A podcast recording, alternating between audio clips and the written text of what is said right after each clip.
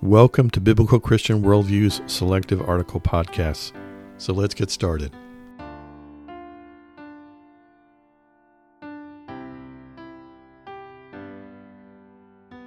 Today's podcast is entitled Christians versus Rainbows, Prayer and Confrontation at the Abortion Clinic. This is uh, an update on our local abortion clinic and the broader issue of silent prayer at clinics across the country. For the next forty weeks, every Saturday, uh, they meet at nine a.m. at a nearby park within walking distance of the abortion clinic. Each week is typically represented by one or two of the churches in the area. Our local group uh, is only a year old and had fifty church sponsors last year and hopes to have one hundred churches participating by the end of this year. The numbers of individuals and families in attendance range from twenty-five and up. This past Saturday, the first prayer walk of the season, we had nearly one hundred. In the parking lot, we were given a short devotion, a quick prayer, and then instructions on how to conduct ourselves at the abortion clinic. We're told not to speak to anyone, and especially to resist yelling back in response to the pro-choice volunteers we'll encounter.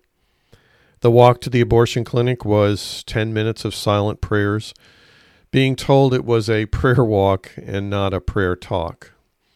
No one speaks to anyone except the Lord.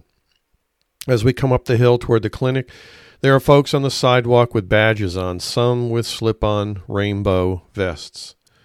They stare at us but don't speak as we pass silently by. We don't speak looking down at the sidewalk to avoid conflict.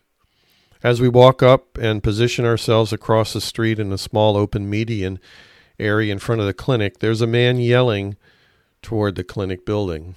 Though his tone is loving, his voice is intentionally loud enough to be heard through the walls of the clinic.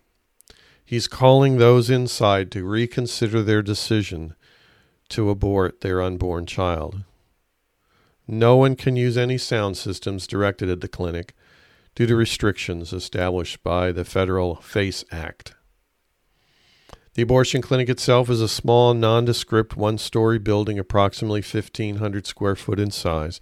It sits in a business district at the end of a cul-de-sac. The owners of the business has three more of these facilities in nearby cities. This one has a tall wooden privacy fence in the front erected to prevent folks inside from looking out. The windows that are visible have blinds covering them. As patients enter the parking lot, some of the clinic volunteers stand in a line blocking a view of our group as they get out of their cars. Others have rainbow umbrellas that cover the women's faces as they walk from their cars to the building entrance.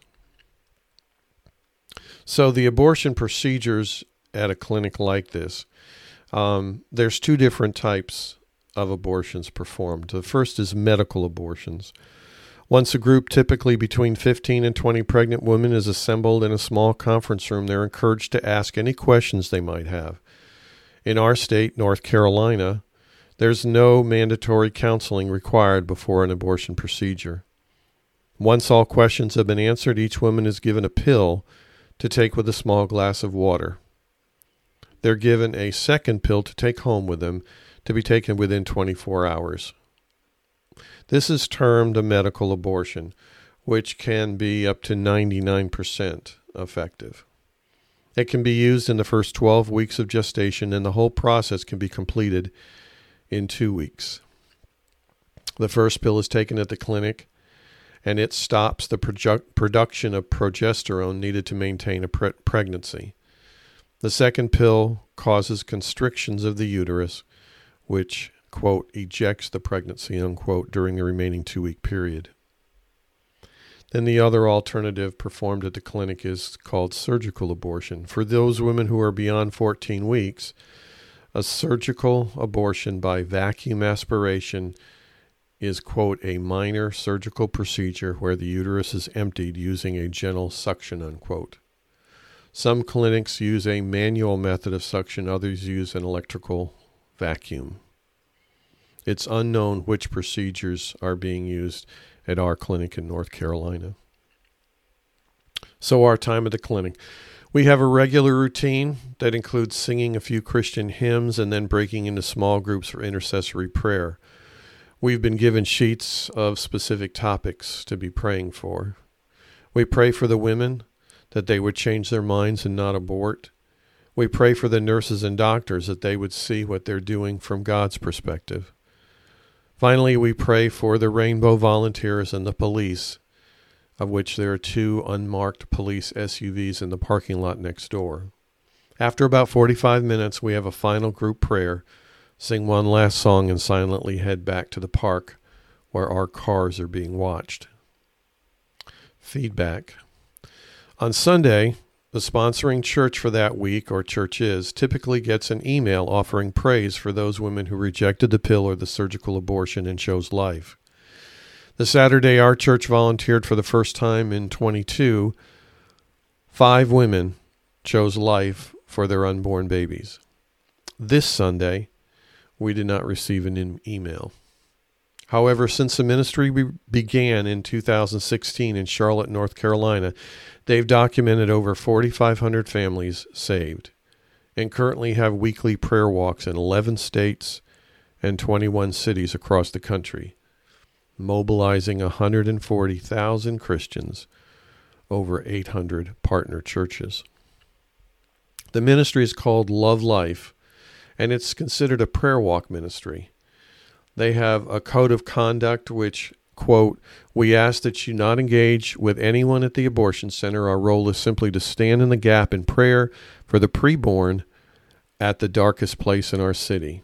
This is not a protest, but a time of prayer and worship," unquote. Their mission statement is, quote, "Love Life is uniting and mobilizing the church to create a culture of love and life that will result in an end to abortion and the orphan crisis," unquote. And third, core Christian theology, quote, "We are motivated by the Great Commandment, guided by the Great Commission, and collaborating in John seventeen unity to reach the least of these at abortion mission fields." The sad statistics.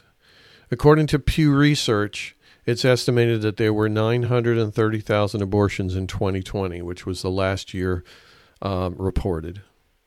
That is one abortion every thirty-four seconds, or according to the C D C, one hundred ninety-eight abortions per thousand live births. Clearly, we are killing hundreds of thousands of unborn children due to convenience rather than life-threatening danger to the mother. It's currently estimated that there are between one and two million couples waiting to adopt.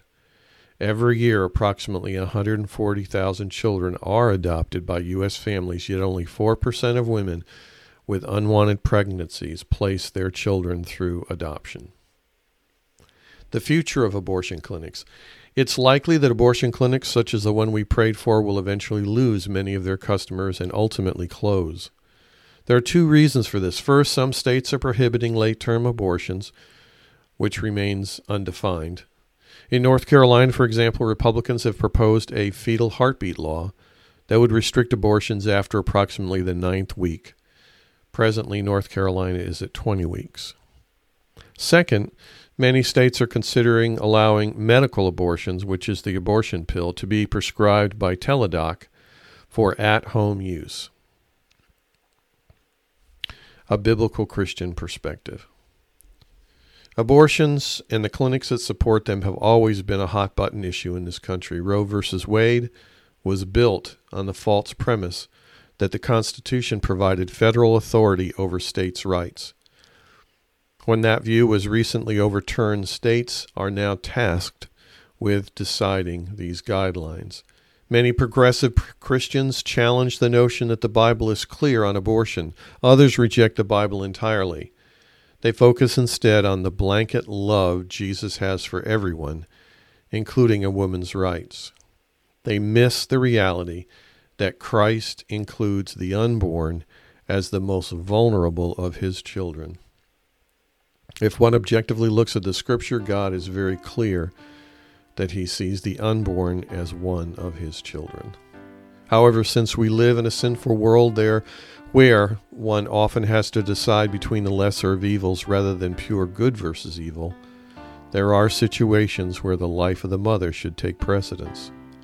Christians need to respond as an advocate for the unborn, but with grace and love toward those who disagree. God bless you as you serve Him today. Today's podcast article was brought to you by b c worldview dot org, providing honest reporting and analysis on the intersection of contemporary issues and theology based on a biblical Christian worldview. May God bless you as you continue to walk through this life with our Savior and Lord.